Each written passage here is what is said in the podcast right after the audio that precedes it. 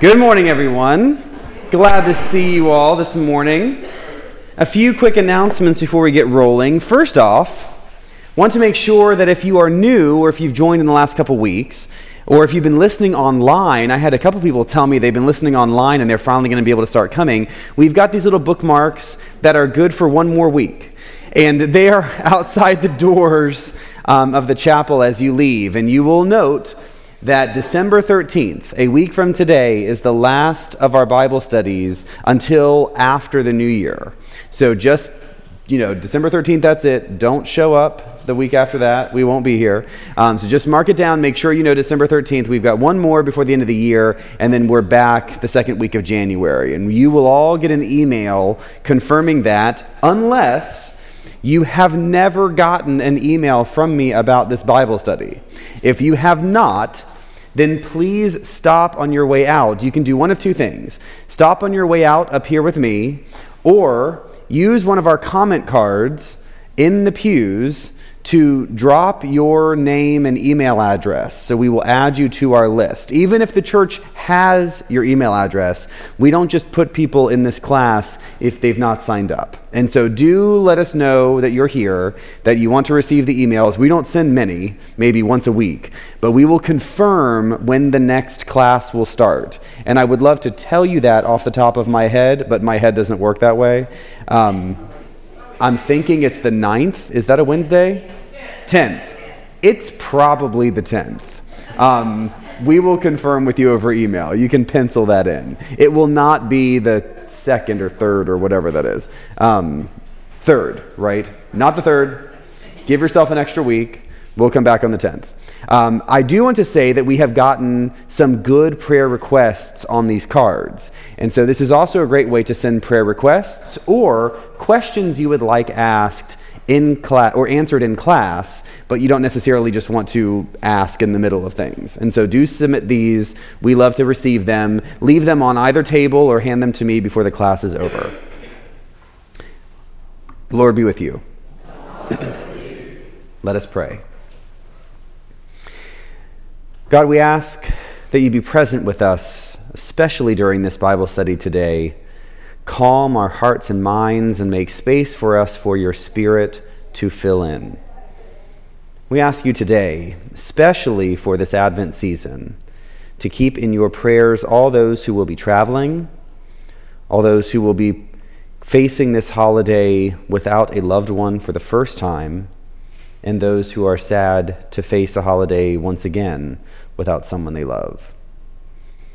We ask your prayers especially for Bob, Wilbur, Taylor, David, Melanie, Liz, and for all those who are in recovery, particularly this holiday season.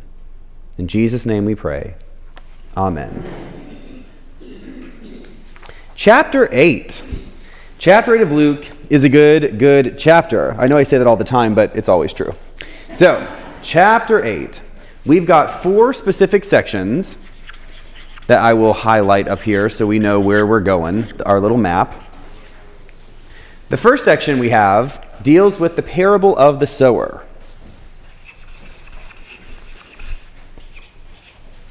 Second section after the parable of the sower is calming of the storm.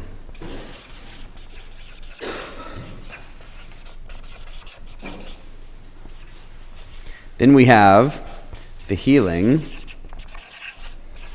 of the demoniac.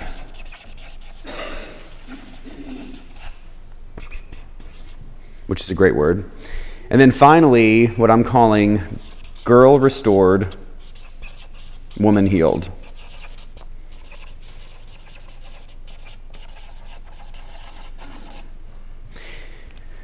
If you haven't figured it out already, lots happens in each chapter of Luke. And so this week, we're not going to necessarily touch on every single verse, but we're going to try and hit the highlights we can actually get through it all. The first is the parable of the sower. And before we get into the parable of the sower, a word on two literary techniques that we see in this chapter of Luke. The first is one we're very familiar with parables right? Parables are stories that are meant to communicate a moral or a spiritual lesson. right? What's the moral of that story? That's the classic question you can ask at the end of a parable. So, parables are great stories on their own, but they are not just stories. They are meant to really teach us something. And when, hey, Joan, will you pull that door closed? Thank you. They are meant to teach us something. So, never hear a parable of Jesus and just move on right? Always ask, what is he trying to do here? And something just to note when we look at scripture, especially narrative scripture bits, verses and chapters can often hinder our understanding of things, right? Just remember, chapter verse designations were done after these people wrote this stuff right? They did not put that in. They did not divide sections, the people who wrote these stories. The divisions were made much later by people who were hoping to make it easier to reference, right? It's really difficult to say the 54th paragraph of Luke, right? Instead, you can say chapter 5, verse 6, or something like that, right? It's much, much easier to jump right to a certain spot. But because we have delineated these, it's sometimes easy to think chapter 7 is over. And now it's chapter 8, almost like you're reading a novel. It's not that way. Especially today with the parable, what we're going to see is that Jesus is really unpacking stuff that happened in chapter 7 and preparing people for what will happen in the future, maybe even in this chapter. So, just a word on a parable. The other literary technique I want to note is what is sometimes called a sandwich. Mark, the Gospel of Mark, is really classic for this. And so most scholars call it a Markan sandwich. But sandwiches are used in other Gospels as well. And what I mean by a sandwich is where you almost get an ABA pattern in a story. A story begins, and halfway through is interrupted, and this other random story is interjected. And then the first story concludes. So you get almost part one of story A, then story B, then part two of story A. That is not an accident. The evangelists are not bored with the first story, but instead they're always trying to illuminate something deeper in both stories. It's often that that middle story, the meat of the sandwich, is meant to help us understand the bread, so to speak. Luke doesn't do this as much but we get an example of it today. And so there are different ways you can call this. I'm going to call it a double story because it's not only Mark. And so these double stories should not also be missed, right? It's not like you turn your brain off, listen to a second one, and get back to the first one. They're really meant to inform each other. We'll see both techniques used today. The first is the parable technique. Parable of the sower. We should know this story pretty well. Parable of the sower is a simple one. The guy goes out, sows seeds. The seeds fall on four different kinds of surfaces, right? First is the path. The seeds are trampled and the birds eat it. The second is the rock, and the seeds sprout and they start off doing pretty well, but they have no sustenance, nothing to keep them going because they're on the rock, and so they die. The third, they land among the thorns. Again, they start off sprouting a little bit, but then the thorns choke them out. The fourth being good soil. And when the seeds fall on the good soil, they are not only sustained, but they thrive and they multiply. This parable is not that obtuse.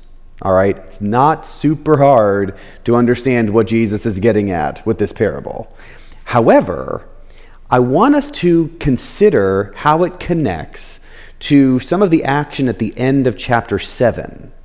So, at the end of chapter 7, remember that Jesus is, again, preaching, teaching, and he's telling the story of the way that people are receiving his message, right? The critical moment for me comes with John the Baptist, right? It's one thing for Jesus to meet a stranger or someone who may not know what's going on and then to try and help them understand. It's something totally different when John the Baptist, who is supposed to know what's going on, somehow seems to question Jesus' motives.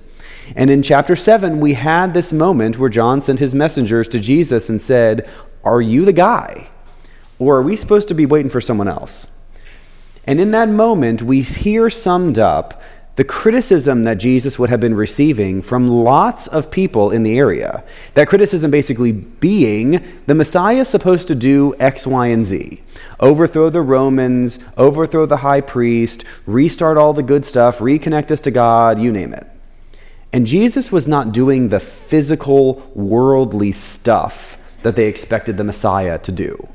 And so even John the Baptist is wondering if he's the guy. Right after those stories, and right after Jesus has the experience, remember we talked about last week with the woman who is forgiven, right? The sinful woman who comes in and is so overwhelmed by being in Jesus' presence that she just makes a sloppy mess all over the place. And Jesus points to her in Simon's house and said, She gets it, right? You, who should absolutely know what's going on, has missed the point. And then immediately, right, forget the chapter designation, Jesus tells this parable. It's not a standalone, but a continuation. John questions Jesus, Simon questions Jesus, and this random sinful woman seems to know. And so then Jesus turns right around and tells the parable of the sower. The parable of the sower really is an affront on what we might think is good soil, but we would be wrong. Jesus is really trying to redefine what the world thinks is good so that we get to understand what God thinks is good. Any questions about that before we move on to some woman stuff? questions or thoughts? So you might note at the beginning of chapter 8 that Jesus, or that Luke, specifies that there are some women among Jesus' followers. If you don't have your Bibles, no judgment. Um, Luke says the 12 were with Jesus, right? So disciples, apostles, so to speak, are there. And in addition, some women who had been cured of evil spirits and infirmities Mary Magdalene, Joanna, the wife of Herod's steward, and Susanna. Mary, Joanna, and Susanna are named as part of Jesus' inner circle. I don't, I don't want to harp on this every week, but I do want to note that is how exceptional that would be, right? Not only is Jesus doing stuff that he's not supposed to with the authorities. Not only is he cleansing people who are ill, raising people from the dead, but he is, God forbid, hanging out with women.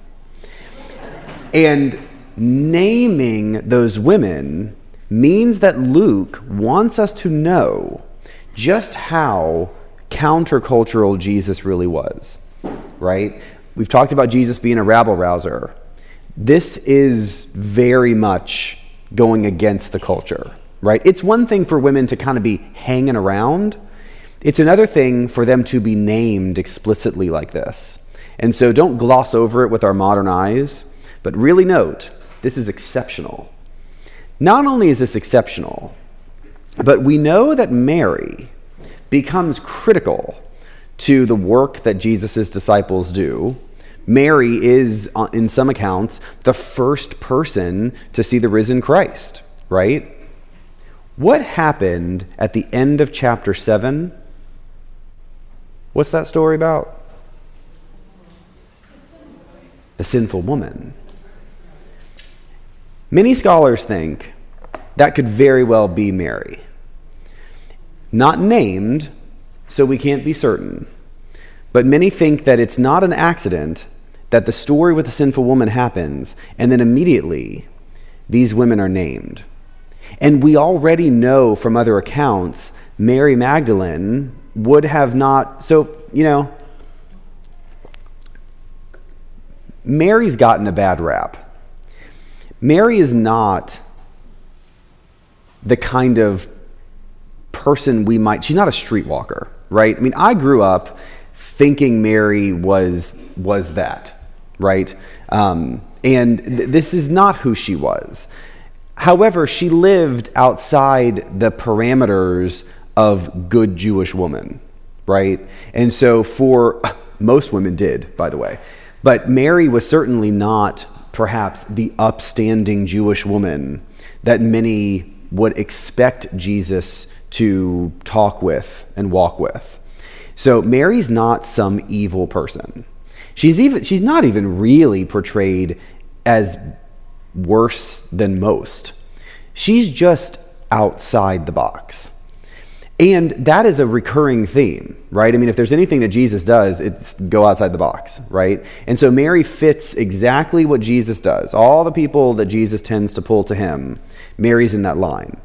I think that it's interesting to note, though, as we can as we look at the way that chapters aren't necessarily divided, that the story may be pointing to Mary's experience with Jesus as the moment when she really becomes his follower. And so these women are noted, and that's all I'm going to say about that. So, any questions or comments before we move on to the storm?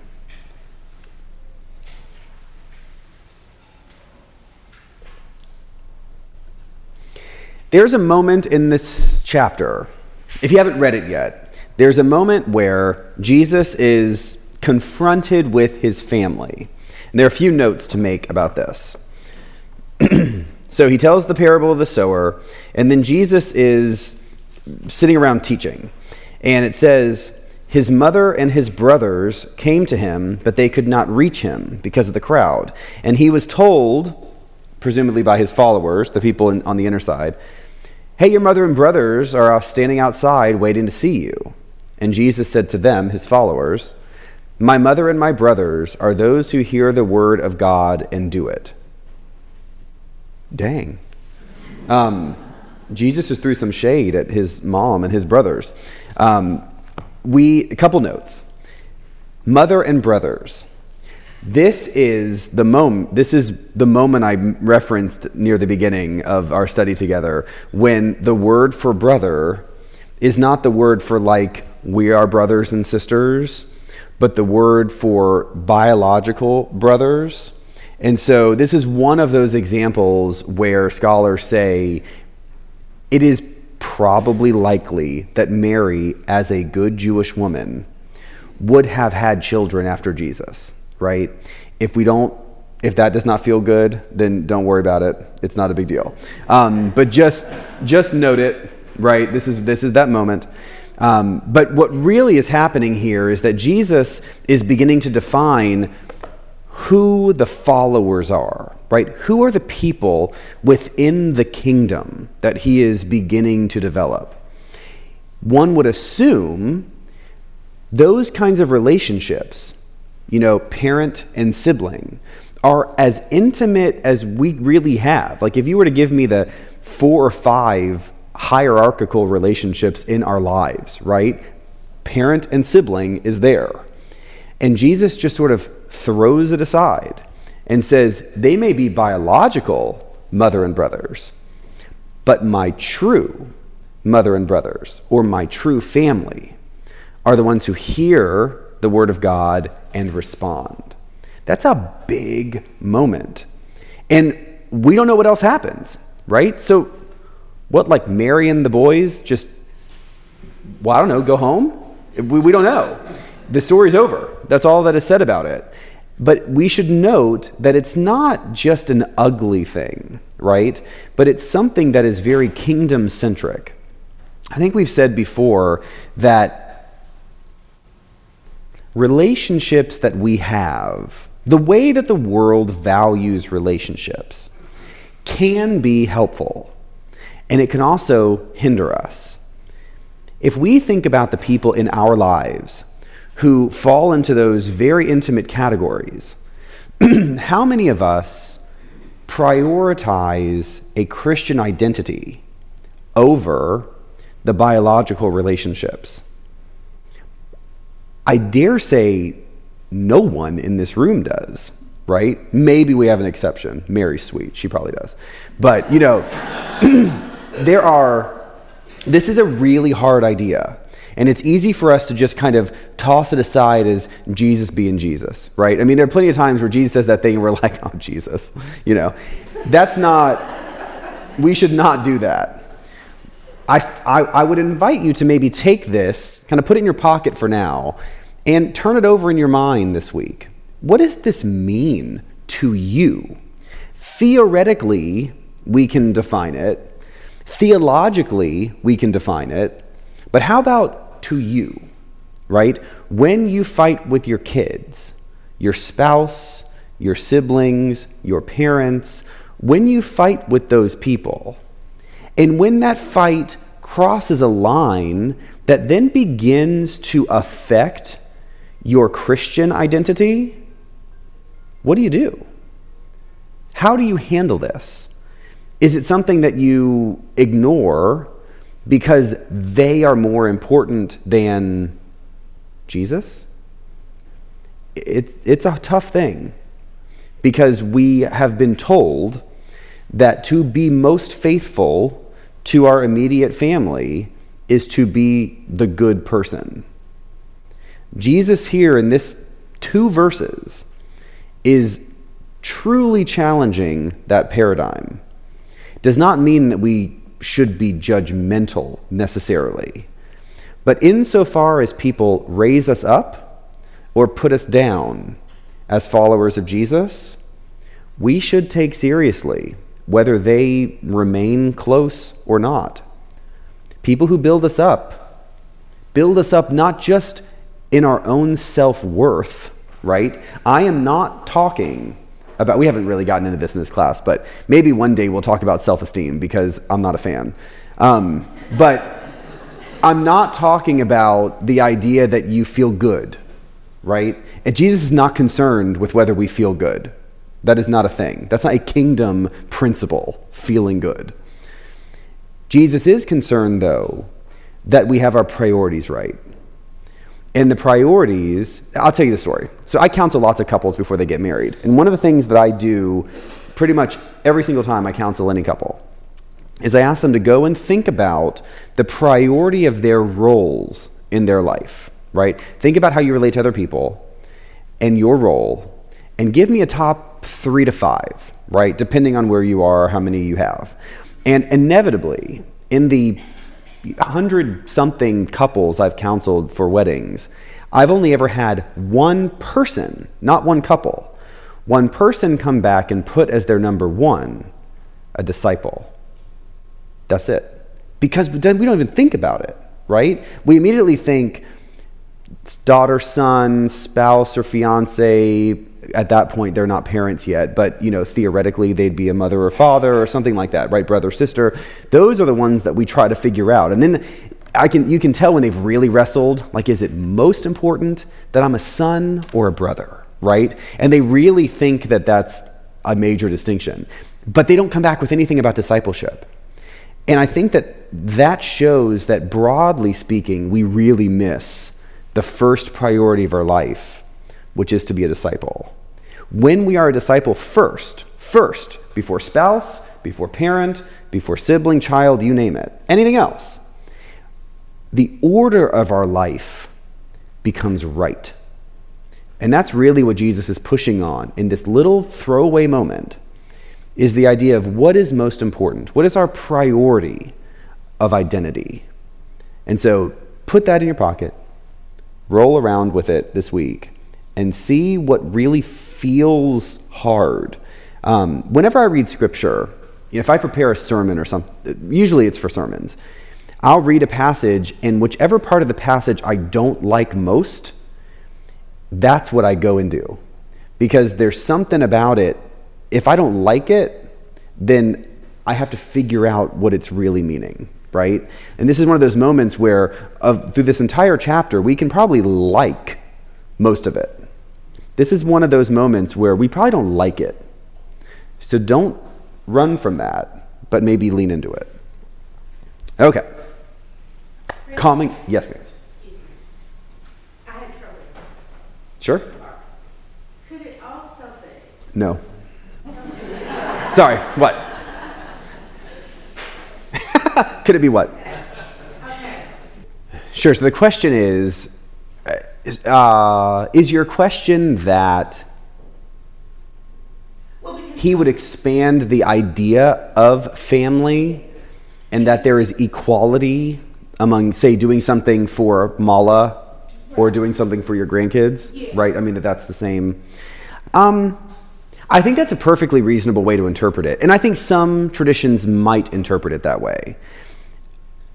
I don't think that Jesus is saying as plainly that your actual family is not important. No, I don't mean that. I don't mean that. We have to prioritize, right? Just logistically. We can't be everywhere all the time doing everything for everyone, right? So, what is that priority? How I interpret this is more of what is core, what is the motivator of our actions, right? If the motivator of our action to do something nice for our grandkids is so they will be happy, that's probably not right. So that they will feel loved seems better, so that they might understand the holy love of God seems best. You see, uh, there's sort of a sliding scale of the way that that works, and m- hmm, much of what we do has to do with what people would expect of us or think of us. And I think that most people, this is probably not fair, but it's also not wrong. I think that women in particular have a higher awareness of the way people perceive them. And that is very affecting when it comes to decisions about how to prioritize time and actions. And part of what I, I do a Tuesday morning moms, preschool moms group. And I know, I, hate, I don't mean to sound manipulative, but I know that if I, if I say one of a handful of things, they will immediately cry. Um, I mean, it, it is just because it is, and I do it often because there's something about kind of like striking right at the center of, of something to then you kind of like break through the wall and then we can actually have a conversation, right? Um, I don't want to, it's, it's not hurtful, but there are a handful of things that are super tender, right? And most people don't talk about those things. Well, I will. And I'll drill right into things like I mean, the other day we talked about miscarriages, right? And struggle to get pregnant. Boom. I mean, talk about waterworks, right? Because everybody and so let's let's name it. We all get it, right? Women get it in a very tangible way, but also husbands, we totally get that. And so let's jump over the hurdle of politeness and really kind of vet the struggle, right? And so we also do the same thing with parenting because most young parents, particularly, but I know lots of you know parents of older kids and even kids out of the house they have never shifted from doing something for their kids because their kids want it done to doing something for their kids because it's a good thing for them. That seems like a simple shift, but God, I mean, I don't know how many times I talk to people and I think, why do you do that? And they say, because they want it. So what? Who cares? You know, I mean, if we were to say, and I, I use this as a great example, um, we were, I won't say which sister's family we were with, um, but we were with that family, and we said, let's go to dinner. You know, we should go to dinner tonight. Great. My children would never even offer a suggestion about where to go. I don't care where they want to go to dinner. They're going to dinner. Like they're not buying my dinner, so they're going where I'm going, right? So I mean, but it's it's that simple sort of thing where that no. Whereas the other kids immediately it's this or this or this or this or this or this, and the parents are like, actually concerned to acknowledge their desire to pick a restaurant. Stop. right? Please. Um, it's that kind of, which certainly, you know, puts me in a certain category of parent, right? Um, but there, I think there is the, the sense within our culture that making people happy is actually most important. And it really is not. It is not a bad thing. If people are happy because of the love you show them, that is super. No problem. But if you're doing some, the wrong thing in order that they are happy, I'm just going to say that's, that's not right. And Jesus would, Jesus would agree. No, but.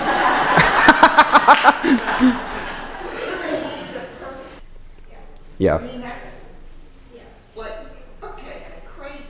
Well, and there are, our culture would say, good, what a, a parent, that parent cares for their kid, right? But I think that we can say there is a gr- higher good, right? And this is all it's perception and values and you know sliding scale stuff, right? So no one person has the answer to this, which is one of the reasons why. And you hear me say this all the time. That's why we have a church, right?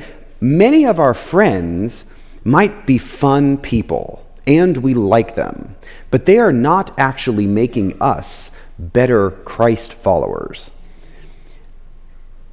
Friends that do affect us in that way, actually help us follow Jesus better, they're the ones that we have to nurture. Because, how am I going to say this? Um, it's often the people who make us better Jesus followers that aren't the most fun. I mean, that is, that is not always the case. That's not always the case. But, you know, it's a whole lot more fun for someone to let you do the stuff that you're not supposed to do, but is kind of like, is kind of fun. But the person who says, no, seriously, you should not do that. And, and it be not dumb stuff, right? But but actual like character building, moral centric stuff, they're the ones that love you in a deeper way, right? And we should nurture those relationships and check ourselves with it, which is why having those kind of ho- holy friends are important because none of us in a vacuum can decide how we are a spouse, how we are a parent, how we are a sibling or a friend or anything.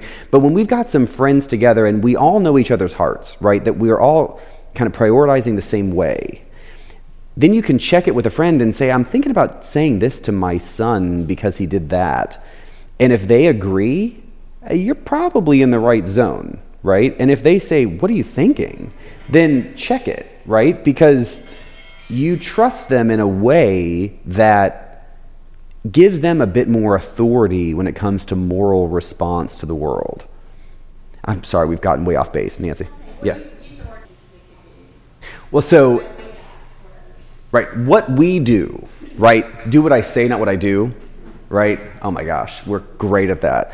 Um, there was an. Do, do, you all know what the Onion is? Right, the satire. It's a sat. It's, it's a satirical online news site. Right, nothing is real, and it's all hilarious. And there was a an article a couple years ago. The headline of the article was something like, "Parents of young adult shocked at child's lack of church attendance after going to church regularly two or three times a year. and that has always stuck with me because I don't know how many times I have conversations with people who want something for their kids that they don't do. And I think, how in the world would your child have a certain priority that you don't have? That's an exceptional thing, right? And obviously, parents are not the only people or effects on their children, but they're the primary. And parents have a huge amount of influence, but you've got to do it, right? You can't say things like, gosh, I wish you'd go to church when you, the parent doesn't, or you name it, right? Run down that whole list. And I think that that's it's a real thing. And yes. So I'm not sure that you're saying something different. I mean, I like what you said both ways. I think a difference in what you're saying is just semantic, right? Putting Jesus first versus putting your integrity first. I don't know that we as Christian people have some kind of integrity apart from Christ. That's maybe how I would respond to that. Okay, that's an interesting distinction. So the distinction being putting Christ first or the teachings first. So I had a professor once who said most churches, especially mainline churches, teach what Jesus taught. And what people really need is Jesus. And Episcopalians are really great at this. How often do you hear sermons about Jesus' teachings? But how often do you hear sermons about Jesus? That sounds a bit evangelical, right? Good. That's really what it comes down to. We don't, Jesus' teachings are great as a way of understanding that our trust is in Christ. I mean, it is, it is Jesus at the core. All of the teachings that he gives are great ways of applying, trying to live the faith, right? Because we're never going to get it right, but we can keep trying, right? And we make this mistake, and maybe we'll hopefully make a better mistake in the future. That's really all we've got. If Jesus is at the core, though, then we've ordered ourselves properly. And so I would say that resist the idea that Jesus, that God wants us to just live like Jesus, right? It's not quite good enough. Living like Jesus is a great result of actually our faith being in Christ. And that's a, that's that's a very nuanced distinction. But I think there's a difference between just being good and trying to follow Jesus. The effect on the surface might not look that different, but I think our starting place is different and that that starting place matters because where we start puts us on a particular trajectory. Okay, that was my fault. We got to pull it in, right? Back to the lesson. So thank you for that. And now we've got 15 minutes. Okay. So calming the storm is exactly is an example of what we just were talking about faith in Christ, right? We know the story. Hopefully, we know the story. Jesus has decided he's going to go across the lake, right? And we've talked a little bit about how the Lake Gennesaret, Sea of Galilee, same difference, is really just a big lake. And it's an old volcanic lake, so it's got a lot of depth, and it also is sort of in a valley. So the wind can come up fast, right? It can go from calm to a storm really quickly. Jesus gets in the boat with presumably these fishermen, right? So if these, if the people he's on the boat with are fishermen, they're not easily scared, right? They understand how the lake works. And still, this windstorm that sweeps up is so dramatic that it even scares them. And I love the scene where, I mean, can you imagine them yelling at each other, pull that, lean here, get over there, whatever. And then someone turns and they're like, what is he doing? Jesus is just asleep, right? You know those people, they sleep through anything, right? And so Jesus is there asleep. And not only is he just sleeping through the storm, but he's also sleeping through their freak out, right? They had to be yelling at each other and telling each other like don't die don't fall over the board you know all that sort of stuff. Jesus is not only sleeping through the wind he's sleeping through their yelling. They go to him and they say what are you doing? We are dying here right? And jesus just calmly gets up and says uh, don't you have any faith? In essence look at what i have been doing I have raised people from the dead, dummy. Right? what storm is going to threaten you that I cannot handle? Now, there is that physical truth, right? The physical truth of the storm's not going to get you. But there's this much deeper spiritual truth. Where is your faith? Luke is a, an excellent storyteller. These stories are not independent, right? We have seen over and over again your faith healed you, right? Your faith healed you, your faith healed you. We just see Jesus say right before this story, My mother and brothers are here, right? What defines a person is not biology, but what is most important to them. And if it's God's kingdom, then we're in it together. And then, after seeing all that stuff, these people are still afraid of a storm. And it's frustrating, right? Jesus says, God, can you not figure this out? And Luke is much more charitable to the disciples than some, right? If any of you have ever studied Mark, man, Mark beats up on the disciples. He basic, I mean, he all but says, and the dumb disciple asked again. I mean, you know, that's that's basically what he says over and over and over again. And so Luke doesn't quite do that, but there is this sense that the people who have been seeing what Jesus has done over and over and over again have still not figured it out. And then, remember, all connected, we get to healing the demoniac. So Jesus gets across the lake and he goes to a Gentile area. We not only should would we, would we know that it's Gentile area, non-Jew, right? Gentile area because it's across the lake, which geographically means it's not Israel anymore. But what does he see? What are the animals he sees? Pigs. No Jew is keeping pigs. Okay? So he is in an area that is non Jewish. And he comes across a man possessed by many demons. And what do the demons say? I know who you are, right? The demons see Jesus and says, "We know who you are, son of the most high God." His disciples just freaked out about a storm. And then these demons don't even speak to Jesus, don't even hear Jesus speak, sorry, before they recognize who he truly is. That is not an accident.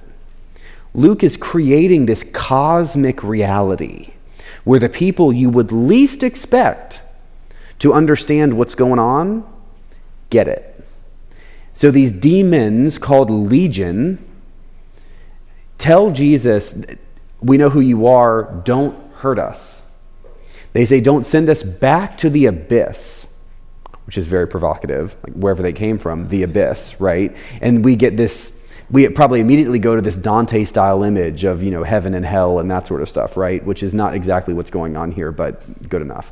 So Legion says, Don't send us to the abyss. Instead, send us into those swine. And so Jesus, Luke says, Jesus grants them their request, right? Go on and so the demons leave this man, they go into the swine, and the swine proceed to run off a cliff. The abyss, right? They get drowned in the lake. This is so weird. Okay? I mean, there's nothing about the story that isn't strange. Except, don't try and parse out demon possession and all of that sort of stuff. Instead, hold up really the two major groups of characters in these last two stories disciples and demons. And who gets Jesus? The demons. That's a, that is really a criticism of the way that we perceive the world, right? Even though we see God's truth right in front of us, we can still not get it. Yet, these other non human things understand who Jesus really is. Any, any quick question about that? Because we don't have a lot of time. No exorcism questions? Thank you. Great. So, the man who is cleansed of the demons then says to Jesus, I want to follow you. And Jesus' response is, You don't need to follow me. What you need to do is go home and tell everyone what God's done for you. And this is a, just really kind of a beautiful moment. Jesus resists what most of us could not, which is that kind of fame and admiration and loyalty. You know, why would Jesus not create this massive following, right? And be cool and be popular. Jesus doesn't want any of that because it's not about Jesus, it's about God. And Jesus says, and this is not an accident again, Luke writes Jesus told the man to go back to his home and tell them what God had done for them. And the man went home, proclaiming what Jesus had done. See that flip? Jesus says, Go tell people about God. But the man goes and tells people about Jesus. There are two ways we can interpret this. Well, that's not true. There are two ways I'm going to interpret this. The first is there is this simpatico understanding of Jesus and God, right? And that Luke is somehow implying a subtle Trinitarian understanding of Jesus and God. Although the inspiration that Luke received to write the gospel could conclude that he understood Trinitarian theology before most, that is probably not true. What Luke is probably trying to express here is really a second idea, and that is God works in the world, but we experience God through Christ.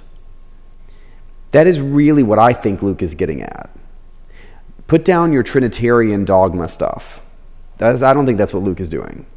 I think what Luke is really getting at is in time, these people are experiencing the full, complete truth of God through the person of Jesus. But for us, we do that in a more spiritual sense, right? We may not be walking and talking with Jesus on earth,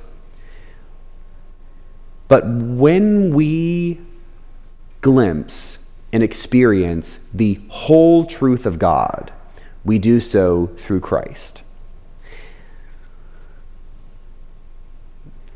whatever, I'll say this. Um, this, this kind of story moment is why, for me, I am very comfortable saying there are plenty of people who do not have a Christian identity, who do sense some truth of God, but it's not the whole truth of God, right? People who do good, who experience love, who have no Christian identity, I think are truly sensing something godly. But it is through Christ that we actually get the whole revelation. That takes a lot of unpacking potentially, but I'm just going to kind of leave that with you. Um, this, this is, in essence, part of what would be my uh, kind of interpretation of, say, global religions right? Non Christian traditions, I would argue, have some kind of godliness about them, but that it's through Christ where we get the whole revelation, right? The full, complete picture. So don't ask me questions about that. Okay. so moving on real fast. The final story here is what I talked about before, which is the double story, right? The kind of sandwich story here in Luke, which is a Jewish leader comes running up to Jesus and says, My daughter's sick and dying. Would you please come and heal her? On the way, somebody in the crowd touches Jesus' garments and is healed. What's remarkable about this story, we'll pause there the Jewish leader has figured out that Jesus is legit, right? And it's the desperation of hitting the bottom, right? There's very little hit the bottom, I would say more so than your child's about to die, right? I mean, that's about as desperate as I think a person can be. And so this Jewish leader who may have on a good day been able to, you know, lift his nose to Jesus as some guy who's not doing it right.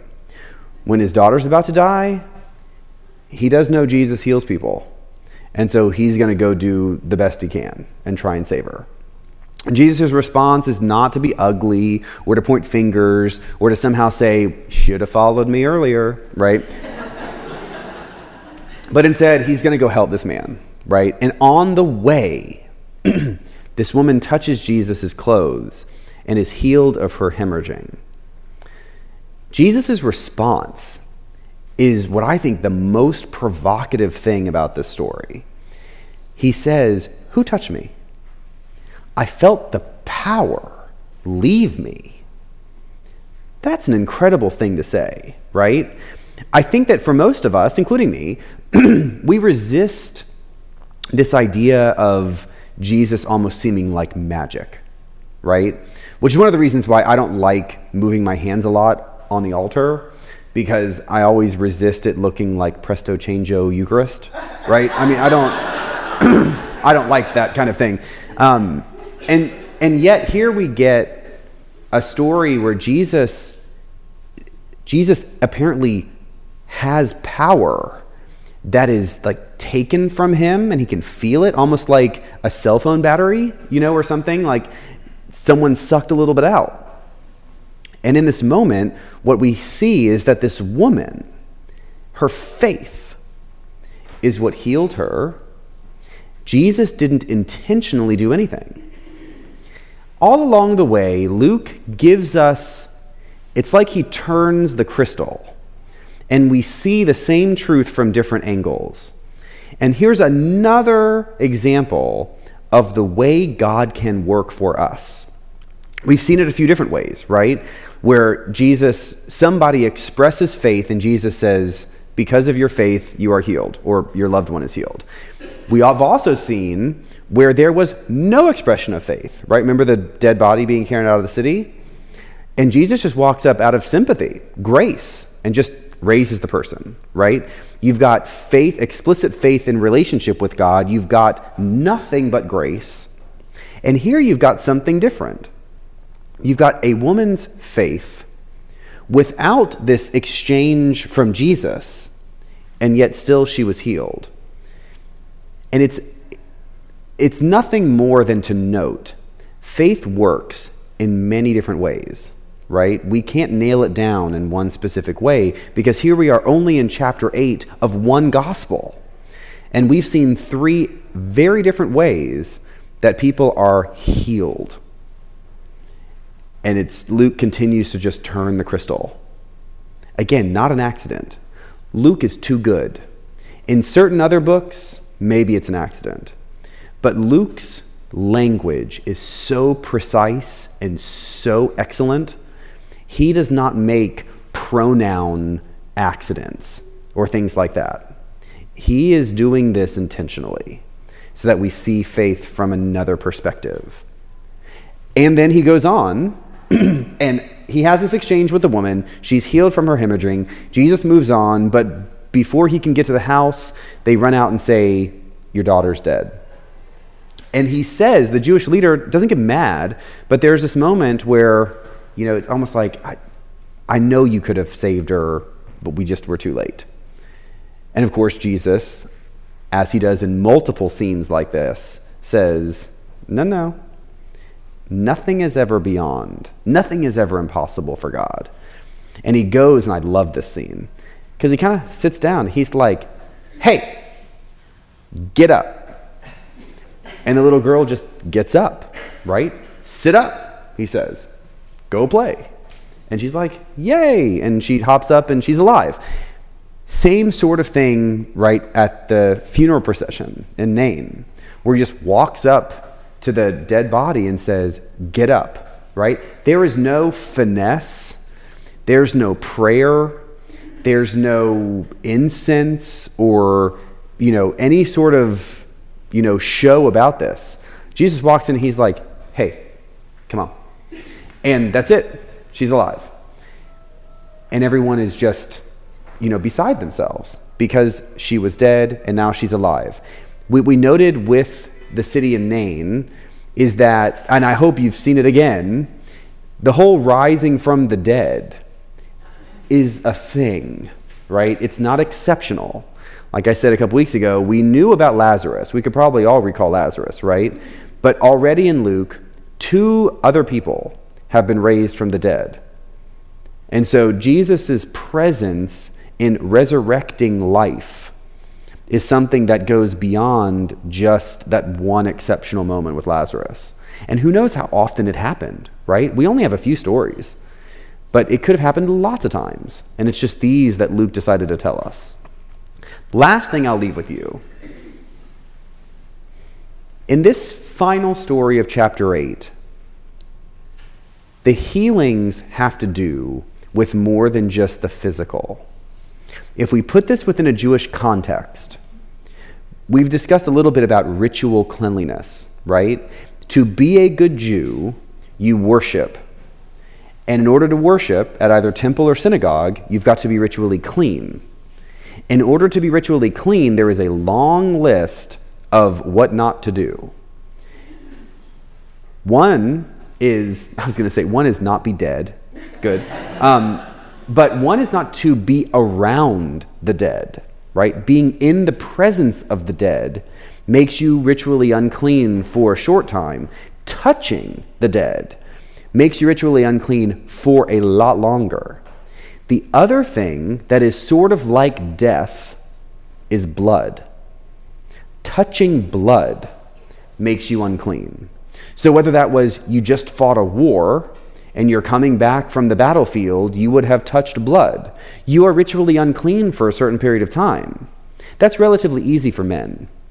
It's a problem for women. You're ritually unclean for over a week if you've touched blood, which means almost half the time. Women during their menstruation, you know, life cycle phase are ritually unclean half the time.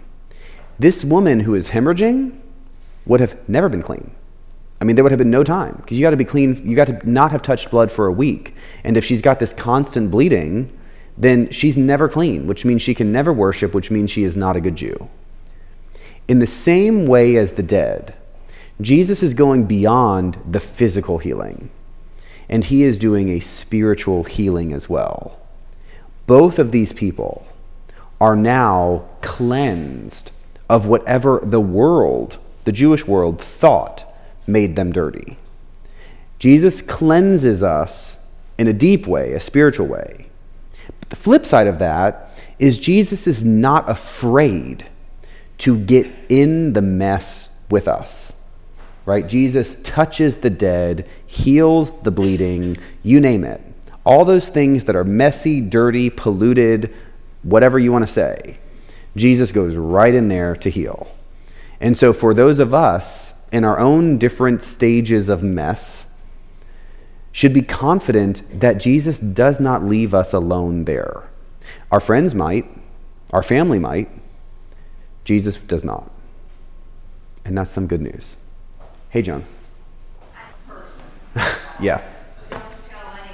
We get a, a we get a little conflict of, of message here in this chapter specifically because Jesus heals the demoniac and then says, Go tell everyone what God did for you. And then a few verses later, here, heals Jairus' daughter and says to the people in the house, Don't tell anybody I did this. The only thing I'll, I don't have a really good answer for you, except that in one, in one place, I think one way to interpret this is he was in a non Jewish area with the demoniac. And so the man who was healed goes to tell people about the goodness of God because they don't know. For the Jews, they think they understand it in a particular way. And I don't think that it's too far fetched for us to say that Jesus' intention is to remake what they think they understand. And so, in that regard, it's a lot easier for Jesus to be the one who's telling the story than for some well intended, nice person to tell the story they think Jesus is telling. And so, in essence, it's, it's one of those like, I want to do it in the right way, in my own way. Whereas in, these other, in this other part of the world, they don't have any experience of God. And so, honestly, any exposure is good. Even if they might not get it all the way right, it's better than nothing. I just made that up. So I'll check and see if someone's got a better answer. Thank you all very much. See you next week.